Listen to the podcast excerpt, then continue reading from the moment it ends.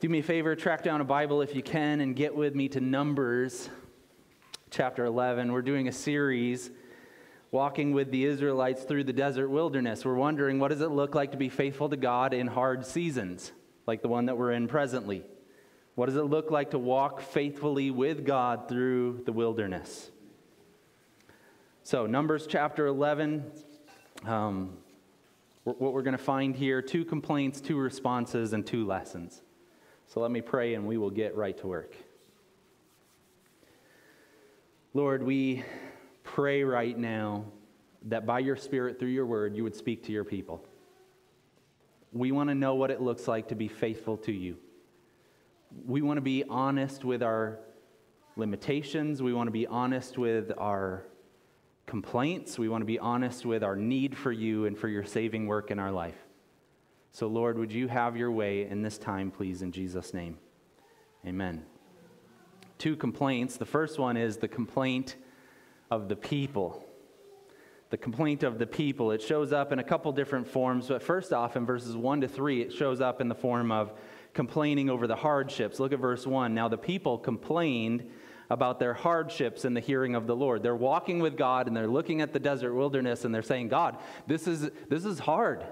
This is, this is difficult. We didn't really sign up for this. This is more challenging than we anticipated. And they are complaining about the hardships in the hearing of the Lord, and it arouses the anger of the Lord. And in fact, fire breaks out and consumes a portion of the camp, and Moses intercedes for them, and there is relief. But the first thing that we find is there is this complaint over the difficulties. And we can relate to that, can we not? We look at the difficulties of life and we want to say, okay, God, why are we having to do this?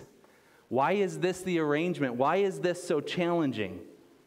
So they complained about the hardships, but then they complained about the dinner menu, verses 4 to 9. They look at the food that's available to them. They look at the food that's available to them there in the desert wilderness, and they are upset about it. So look at verses 4 to 6. The rabble with them began to crave other food. And again, the Israelites started wailing and said, If only we had meat to eat. We remember the fish we ate in Egypt at no cost. Also, the cucumbers, melons, leeks, onions, and garlic. But now we've lost our appetite. We never see anything but this manna. You see, God had an arrangement with them as they're going through the desert wilderness. He would provide food for them. They'd wake up in the morning, they'd open their tent, and they'd look out, and there was bread on the floor of the desert. And they would gather it up. God said, Gather enough for the day. Gather your daily bread. Take that and make provisions for the day and cook it and bake it and do these different things. Only gather enough for the day, though, except for the day before the Sabbath, gather two days' worth. And you'll have enough for that Sabbath day as well. So they're gathering this bread from heaven, and now they're saying, God, we don't like this food. We remember the menu that we had in Egypt. We remember the fish that we were able to eat at no cost to us. We remember all the side dishes as well cucumbers, melons, leeks, onions, garlic. We remember all of these wonderful things and their tastes, and we remember that and we long for that and we crave that. So the complaint really is the complaint of the hardships and a complaint over the menu that God is providing for them. So they're complaining, and we're going to look at how God responds to that here in just a minute. But let's also look at the complaint of Moses. So Moses is the leader of the people, and he's looking at this scenario, and he is troubled by it. In fact, he's overwhelmed by the, the assignment. He's uncertain of his fitness for it. And in fact, he is depressed to the point of being suicidal. Look at verses 11 and 12. He asked the Lord, this is Moses, Why have you brought this trouble on your servant? What have I done to displease you that you put the burden of all these people on me? Did I conceive them? Did I give them birth? Why do you tell me to carry them in my arms as a nurse carries an infant to the land you promised on oath to their ancestors? God, why, did, why are you doing this to me? Why is this the assignment? Look at these people, look at their complaints, look at their grumbling. Why have you given me this, this impossible assignment? Then he goes on to say in verses 14 and 15, I cannot carry all these people by myself. The burden is too heavy for me.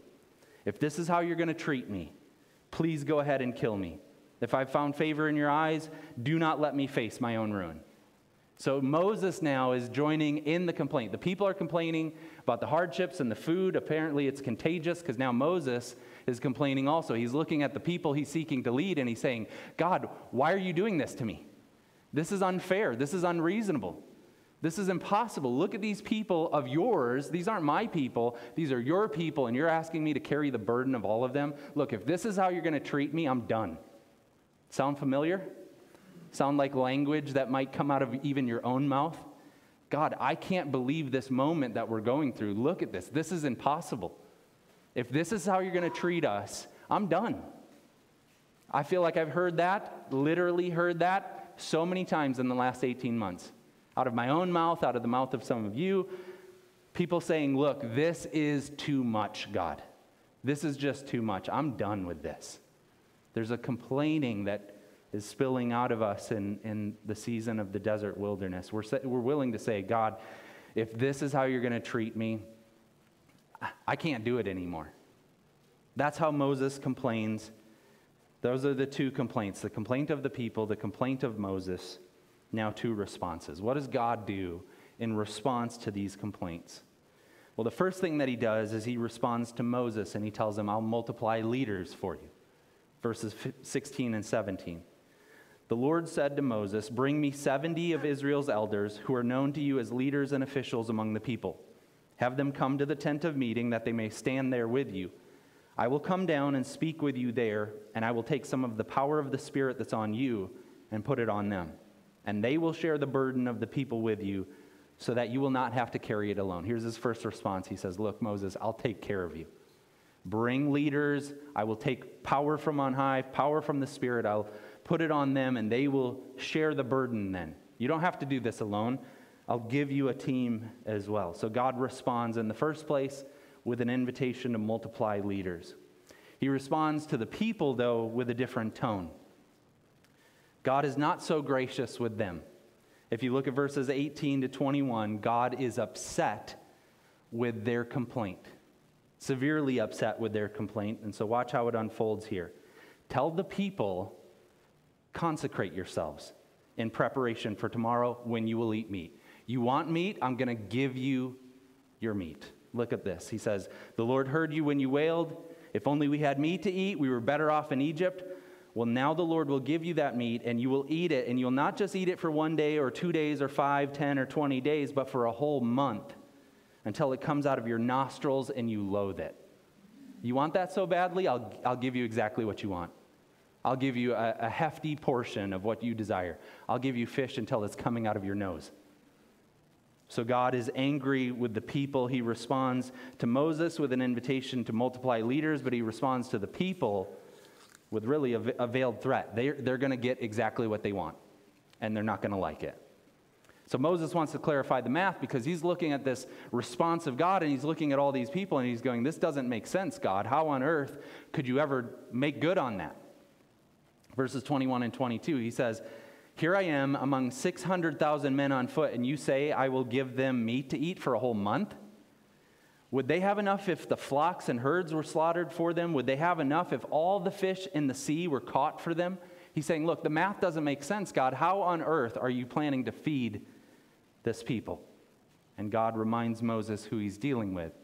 God says, Is the Lord's arm too short? You know who you're working with here? Now you will see whether or not what I say will come true for you. He's saying, Look, I can do anything. This is not too hard for me. This is not too challenging for me. This is not impossible. You will watch, and I will feed this people. Well, the response is continued. God makes good on his first promise.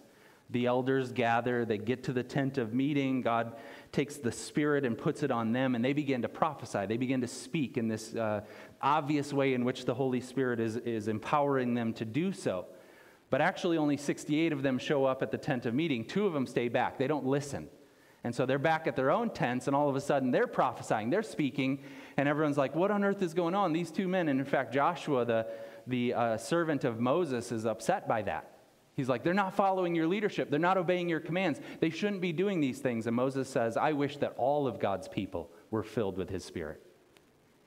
So God makes good on that first promise of multiplying leaders, but then God makes good on that second response as well. He judges their unbelief, the unbelief of the people. In verses 31 to 35, wind comes in and drives this flock of quail into the camp. All of these birds are flying in. I don't know exactly what that looks like, but all of a sudden the whole camp is filled with quail. And they're gathering it up and they're, they're getting it ready, and they've got so much poultry that they don't even know what to do with it. Now they're going to have to store it and keep it and eat it over the next month. It's like my, my neighbors that bought, uh, they bought a cow. And um, they're like, we have had burgers and steaks and hamburger helper. We've, we've had so, we don't even know what to do with this thing anymore. It's just too much for us. And that's the situation of the Israelites here. They have so much poultry that they don't know what to do with it, but they're eating this meat. And then at the end of at the end of the chapter, even while the meat is still in their teeth, the anger of the Lord uh, breaks out against them and they are sickened by that plague. So that's the two complaints, the two responses of God. Now, here are the lessons. The first one is a lesson about sin. When we look at this story and we go, what on earth is this about? This is a pretty, this is a pretty grim story. Like, this is hardly appropriate for church with kids here. So, what on earth is going on here? What, is, what do we make of this? What do, we, what do we as Christians today in Rockton, Illinois, what do we think about what God is up to? Why did God put this here for us? The first lesson has something to do with sin. Now, I'm going to tell you a bunch of different things about sin, but, the, but one of the things we note is sin is surprising.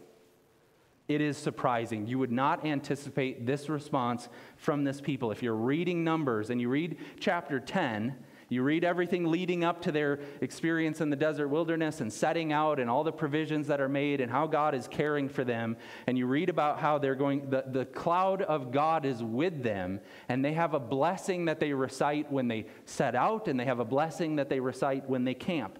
And that's right at the end of chapter 10. And you would think these guys are, these guys have it made. Like they do life with God. And it's obvious, God is with them. And so you don't expect it, but then right out of the gate in chapter 11, boom, they're sinning. They're complaining about the hardships. They're lamenting what God has asked them to do. Sin is surprising. One of the features of the desert wilderness is to expose our sin. Deuteronomy 8, verse 2, we'll put it up on the screen. It reads like this Remember how the Lord your God led you all the way in the wilderness these 40 years to humble you and test you in order to know what was in your heart, whether or not you would keep his commands. Here's what the wilderness does it shows you what's really going on. The wilderness will reveal things to you that will even surprise yourself. That's what's happening in the desert wilderness. Sin gets exposed, sin gets revealed, sin gets shown for what it really is. Now, I'm going to give you two illustrations of this. One will be kind of funny, one not so much. But the first one is um, my, my desert wilderness right now is a puppy named Winnie. And I uh, grew up here at the farm with all the dogs. And so, you know, I kind of had a vow. I don't really need to have, I don't need to personally have a dog. I've, uh, I can come out here anytime I want and, and get plenty of it. But my, my family tricked me into getting one. And so my wife works, she's a nurse, and she'll work 12 to 14 hour days and uh, a couple days a week. And so I'll be with our dog Winnie, and I'll be walking the dog around, and I'll be trying to get our little puppy to poop outside instead of inside. And so I'm walking the dog around the desert wilderness of my yard, and I'm, you know, with her. And here's what's happening. Before I had a dog, I could say, I'm doing pretty well spiritually. I'm, you know, growing, you know, I'm growing in my spiritual walk with the Lord, and everything's going quite well. Then I get a dog, and all of a sudden I'm like, wow, I didn't know this stuff was in me. I'm walking my dog, and I'm thinking ungodly thoughts. and I'm saying ungodly things. And I'm realizing, oh, I didn't know that was in me. That's what the desert wilderness does. It reveals stuff that's really in there that otherwise you wouldn't even know about. That's a grace of God. He's showing us what's really going on at the heart level. So we're going through a moment right now and it is a very hard moment, a desert wilderness in this cultural moment. And, and here's what's happening God is kind enough to show you what's really happening in your heart. He's leading you through the desert wilderness in order to test you to know what is in your heart, whether or not you will keep his commands. So, what's going on? Stuff is spilling out. You're upset. You're complaining. You're realizing things about the world, but you're also realizing things about yourself. God is showing you things that are going on. Now, that first example of Winnie, that's the funny one, but the not so funny one is what I see as a pastor. In the last 18 plus months, what I've seen coming out of our people is very troubling. It, it, it actually makes some of the things that the Israelites are saying here pale in comparison. What I'm seeing coming out of people in their frustration and their selfishness and their bullheadedness, what I'm seeing come out of some of us really is concerning. And I just wonder are we aware of that? Are we aware of what is actually being exposed in these moments? The condition, the true condition of our souls. Because God is using this moment to test us in order to know what is in our heart and whether or not we will serve Him. And I, I want us to, to, to look at that quite honestly and go, what are the things right now that are spilling out of me? What are the things right now that when I'm provoked, because I'm going through such a difficult scenario, what are the things that are coming out? How are other people experiencing me? So sin is surprising. It shows up and you find things that you didn't expect to find. Well, sin also involves complaining. One of the things that can help us unearth what our sin might be is looking at the things that we're complaining about. Look at verse 1. Now the people complained about their hardships in the hearing of the Lord. Then it goes on to say in verse 10 Moses heard the people of every family wailing at the entrance to their tents. The Lord became exceedingly angry, and Moses was troubled. So, complaining is a part of the experience of sin. Now, I'm not willing to say that they're identical, that every time you complain, it's sin. And the reason why I hedge my bet there is because look at the difference between how Moses complains and God's response versus how the Israelites complain and God's response to them. But certainly, complaining is troubling. We ought to pay attention to it because the Bible tells us in other places like Philippians 2:14, do everything without grumbling or arguing. Or, or another way that is translated, do everything without complaining. And so we need to be careful about the things that we are venting about. But I would say it like this our complaints help us to unearth the sin behind the sin meaning what, what is really going on at that core level? And what are the things that really agitate us? What are the things that really get us fired up? What, what is it that we complain about? When we can get to that, then I think we're, we're actually seeing the issue at hand. So, what are the things that you're complaining about nowadays? What are the things that you're willing to take to Facebook? What are the things that, if you're hanging around with like minded people that you understand would share your convictions, you're standing around a water cooler, for instance. What are the things that you're, you're saying to each other? What are the things that you're lamenting about right now? That you're expressing frustration and concern over? What are those things? If we can trace back to the heart, we might be able to unearth what the sin is behind the sin. So, sin involves complaining. We're going to spend a little bit more time on that in just a minute. But sin is also a craving of something. That's the language that's used here multiple times. In verse 4, it puts it like this The rabble with them began to crave other food. And again, the Israelites started wailing and said, If only we had meat to eat. Then in verses 33 and 34, at the end of the account, we're told that the place is named Graves of Craving. Look at it with me. It says, The anger of the Lord burned against the people, and he struck them with a severe plague. Therefore, the place was named Kibroth Hattaavah, because there they buried the people who had craved other food. That, that saying there, that means graves of craving. If you've got a footnote, you can see it. Here's the problem sin is an expression of craving. Now, that means that you're strongly desiring something, you're lusting after it, you, you need that thing. And that's what sin does it, it demands something. It says, I will be happy if and when I get this. I will be satisfied if and when I get this. And if I can't have that, then I am not happy. I am not satisfied. I'm not okay. That's language that is very, very close to what the Bible in other places will call idolatry. It's worship. You are saying there is something in the world that you so desperately need that if you don't have it, you're not okay. That you would be willing to say, like Moses, look, if this is how it's going to be, then just kill me. You look at something and you go, this is how it has, it must be this way. I will be happy if and when I can have this. What is that thing that you long for? What is that thing that you're presently craving? What is that narrative that you tell yourself that you say, when this happens, then, then I'll be happy. Then I'll be satisfied. Then I'll be okay. Because that is language of worship. That is language of idolatry. So sin is a craving, it is a lusting after something. Sin is also unbelief. It's basically saying to God, You're not doing your job. God, you are not taking care of me.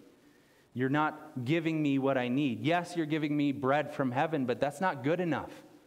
I want I want a menu that's diverse. I want other things that I can eat. You're not what you give me is not good enough. It's an expression of unbelief. It's a rejection of God. Look at verse 20.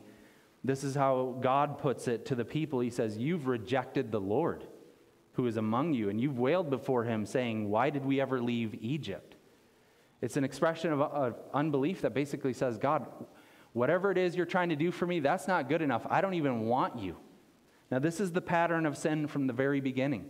Think about the Garden of Eden and the arrangement that God had set up with humanity. You can live here and you can enjoy my garden with me.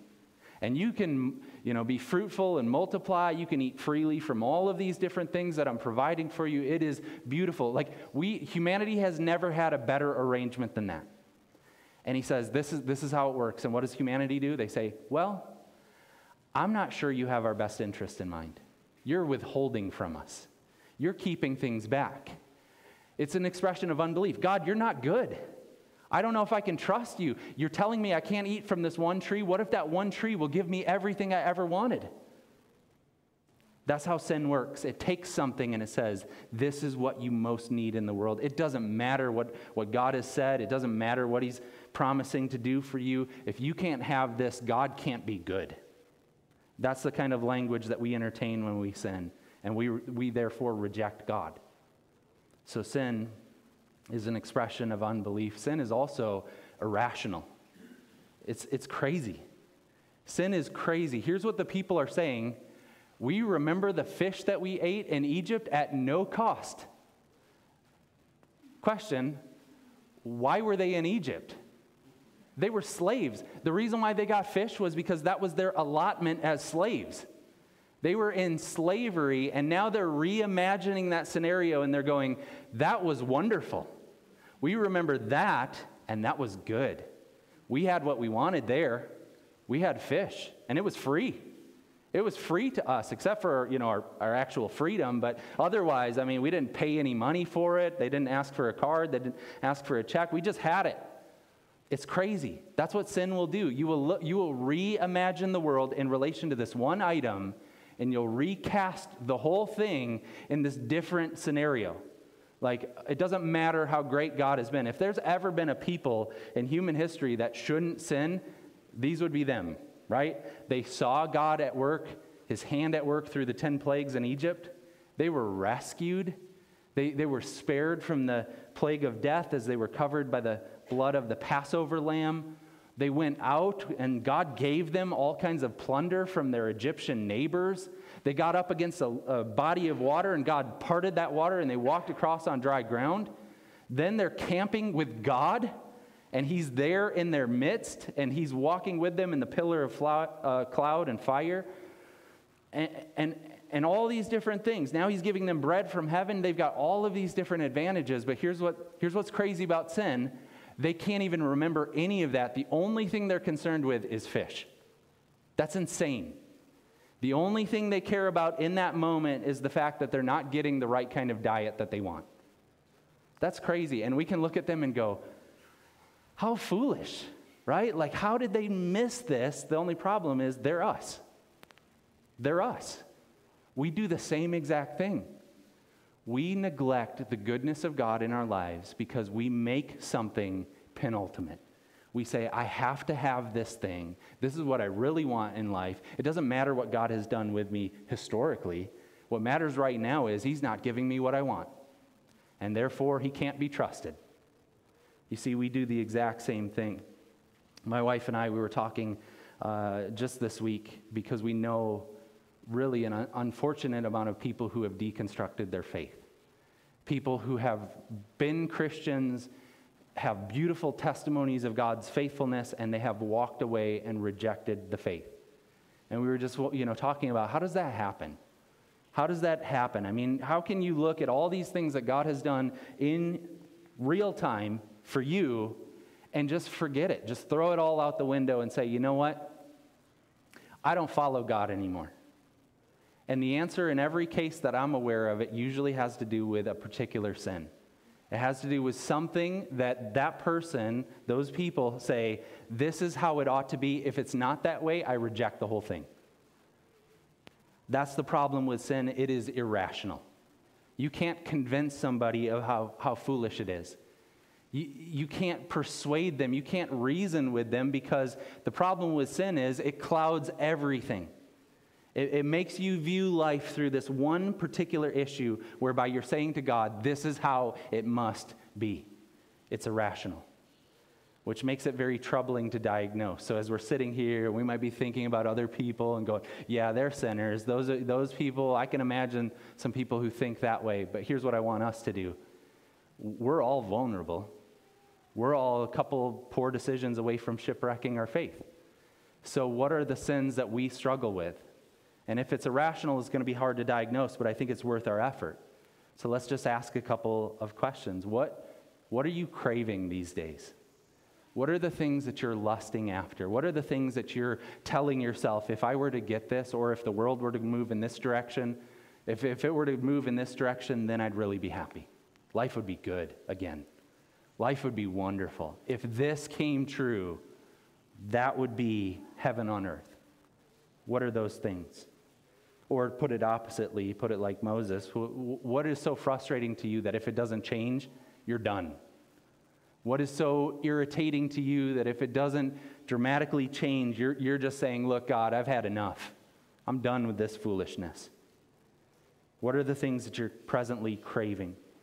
Another question is um, what are you prone to complain about? What do you complain about these days? What is it that really irritates you? So much that you want to bring it before other people and air those grievances and say, look, I, this is messed up. What are the things that you're complaining about? I think if we can unearth those things, we can identify our sins. And when we do that, then we're in a better position to bring them before the throne of God's grace to receive forgiveness. So the first lesson we found is a lesson about sin. It's a very troubling lesson. It's something that we all deal with, but we have to be honest. Here's the second lesson then, and it has to do with what God does about sin. How does God deal with sin? If you look at the story again and you just think through what was, what was his fundamental response to sin, two things show up. One is judgment. What does God do with sin? He judges it. But a second one happens also simultaneously, and that's mercy and grace. So God fundamentally relates to sin with both judgment and grace. And that's how it has always been. God deals with sin with both judgment judgment and grace. This is his work, this is what he's able to do. We might wonder at how it is possible, but he reminds us Is the Lord's arm too short? Now you will see whether or not what I say will come true. He is able to deal with sin. So, judgment, there's an obvious judgment that shows up even in the first few verses. Now, the people complained about their hardships in the hearing of the Lord, and when he heard this, his anger was aroused. The fire from the Lord burned among them and consumed some of the outskirts of the camp. There's, there's an obvious judgment there, saying this is what happens when you reject the Lord. Toward the end of the story, you get another obvious example like that. Verse 33 While the meat was still between their teeth, and before it could be consumed, the anger of the Lord burned against the people, and he struck them with a severe plague. Obvious judgment. You don't believe, you don't trust, you don't follow, you reject God, here is judgment. That's the obvious judgment. The not so obvious judgment is that God sometimes will judge us by giving us what we want. That, that idea comes from the book of Romans in chapters 1 and 2, but sometimes God gives us what we're requesting. And that's not God being gracious to us, that's God letting us experience his passive judgment. Where we say, I have to have this. And he says, Fine, you can have it. It's not going to be great for you. You can have it, and it's not going to go well for you. Sometimes we experience the judgment of God in that way. Sometimes we're saying to God, I have to have it this way. And he says, Fine. You're going to see just how that's going to work out for you. That's what he does here with the Israelites. They get quail, and they get so much of it that it's coming out of their nostrils, and they finally realize, look, we didn't know what was best. We thought we had to have it, and we got it. It wasn't great. So God deals with sin with judgment. This is a part of God's character. He's a holy God.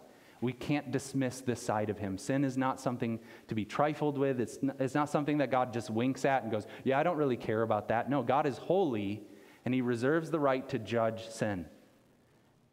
So he deals with sin in judgment, but he also deals with sin with grace. He's gracious towards Moses. He gives Moses a provision to help him in that leadership assignment. He takes leadership from Moses and he gifts it to 70 other individuals to help him carry the load and the weight of leading a people. But look at verse 25. Then the Lord came down in the cloud and spoke with him and took some of the power of the Spirit that was on Moses and put it on the 70 elders. And then I think Moses gets it right when he's noticing that even the two that stayed back and didn't listen are full of the Spirit of God. He says, I wish that all the Lord's people were prophets and that the Lord would put them, would put his Spirit on all of them. And so we get this indication that God is being gracious in this moment in helping Moses and in helping the people move forward. Now, this is a very dim expression of grace, but it's there. The, the majority of the weight in this story is on judgment. But at least we get a little glimmer of hope here in the fact that God is gracious to Moses and to the leaders and therefore to the people. So, how does God deal with sin in general? It's the same way. God, throughout all of Scriptures, deals with sin with both his judgment and his grace. And the place where that comes into clear focus of how they come together, Calvary. The place where both judgment and grace are shown in their fullest expression is at the cross of Jesus Christ. That is the place where God is judging sin. He's pouring out his wrath. His anger is being exhausted there. But at the same time, his mercy, his forgiveness, his grace to the undeserving is being freely extended to all who would call on him for salvation. That's the place where we understand how does God deal with sin? He deals with sin at the cross of Jesus Christ. We're all sinners in need of his pardon, in need of his forgiveness, and the one place that we can go to receive it is Jesus Christ crucified and risen. Jesus Christ is the one who stands in our place, takes the penalty due to us, and gifts us with his obedience and his righteousness. This is the good news of the gospel. The good news of the gospel is that God looks at sin and he both judges it and pardons it. He gives us both his judgment and his grace, and we receive that freely by faith in Jesus Christ. Now, are there any other indications in our story that this is how God acts? And one of the things, one of the reasons why we're in the book of Numbers, and one of the reasons why I preach from the Old Testament is because I want to help us learn how to read the Bible and find the Lord there. It's, it's, as Sinclair Ferguson said, it's more of an instinct than a skill. It's something that you come to be able to do instinctually but where in our story do you find the Lord kind of looming in the shadows, if you will? Well, you find it in the person of Moses. Now, Moses is not a perfect ex- example of this, but he, he foreshadows what Christ will one day do. Look with me one more time at verse 2. Verse 1 the people complain in the presence of the Lord, and the anger of the Lord is aroused. Verse 2 when the people cried out to Moses, he prayed to the Lord, and the fire died down. You see, this, this is Moses is kind of like a foreshadowing of Christ. We all complain. We all look at the world and we fall short of what God wants, and, and we sin and we arouse the anger of the Lord.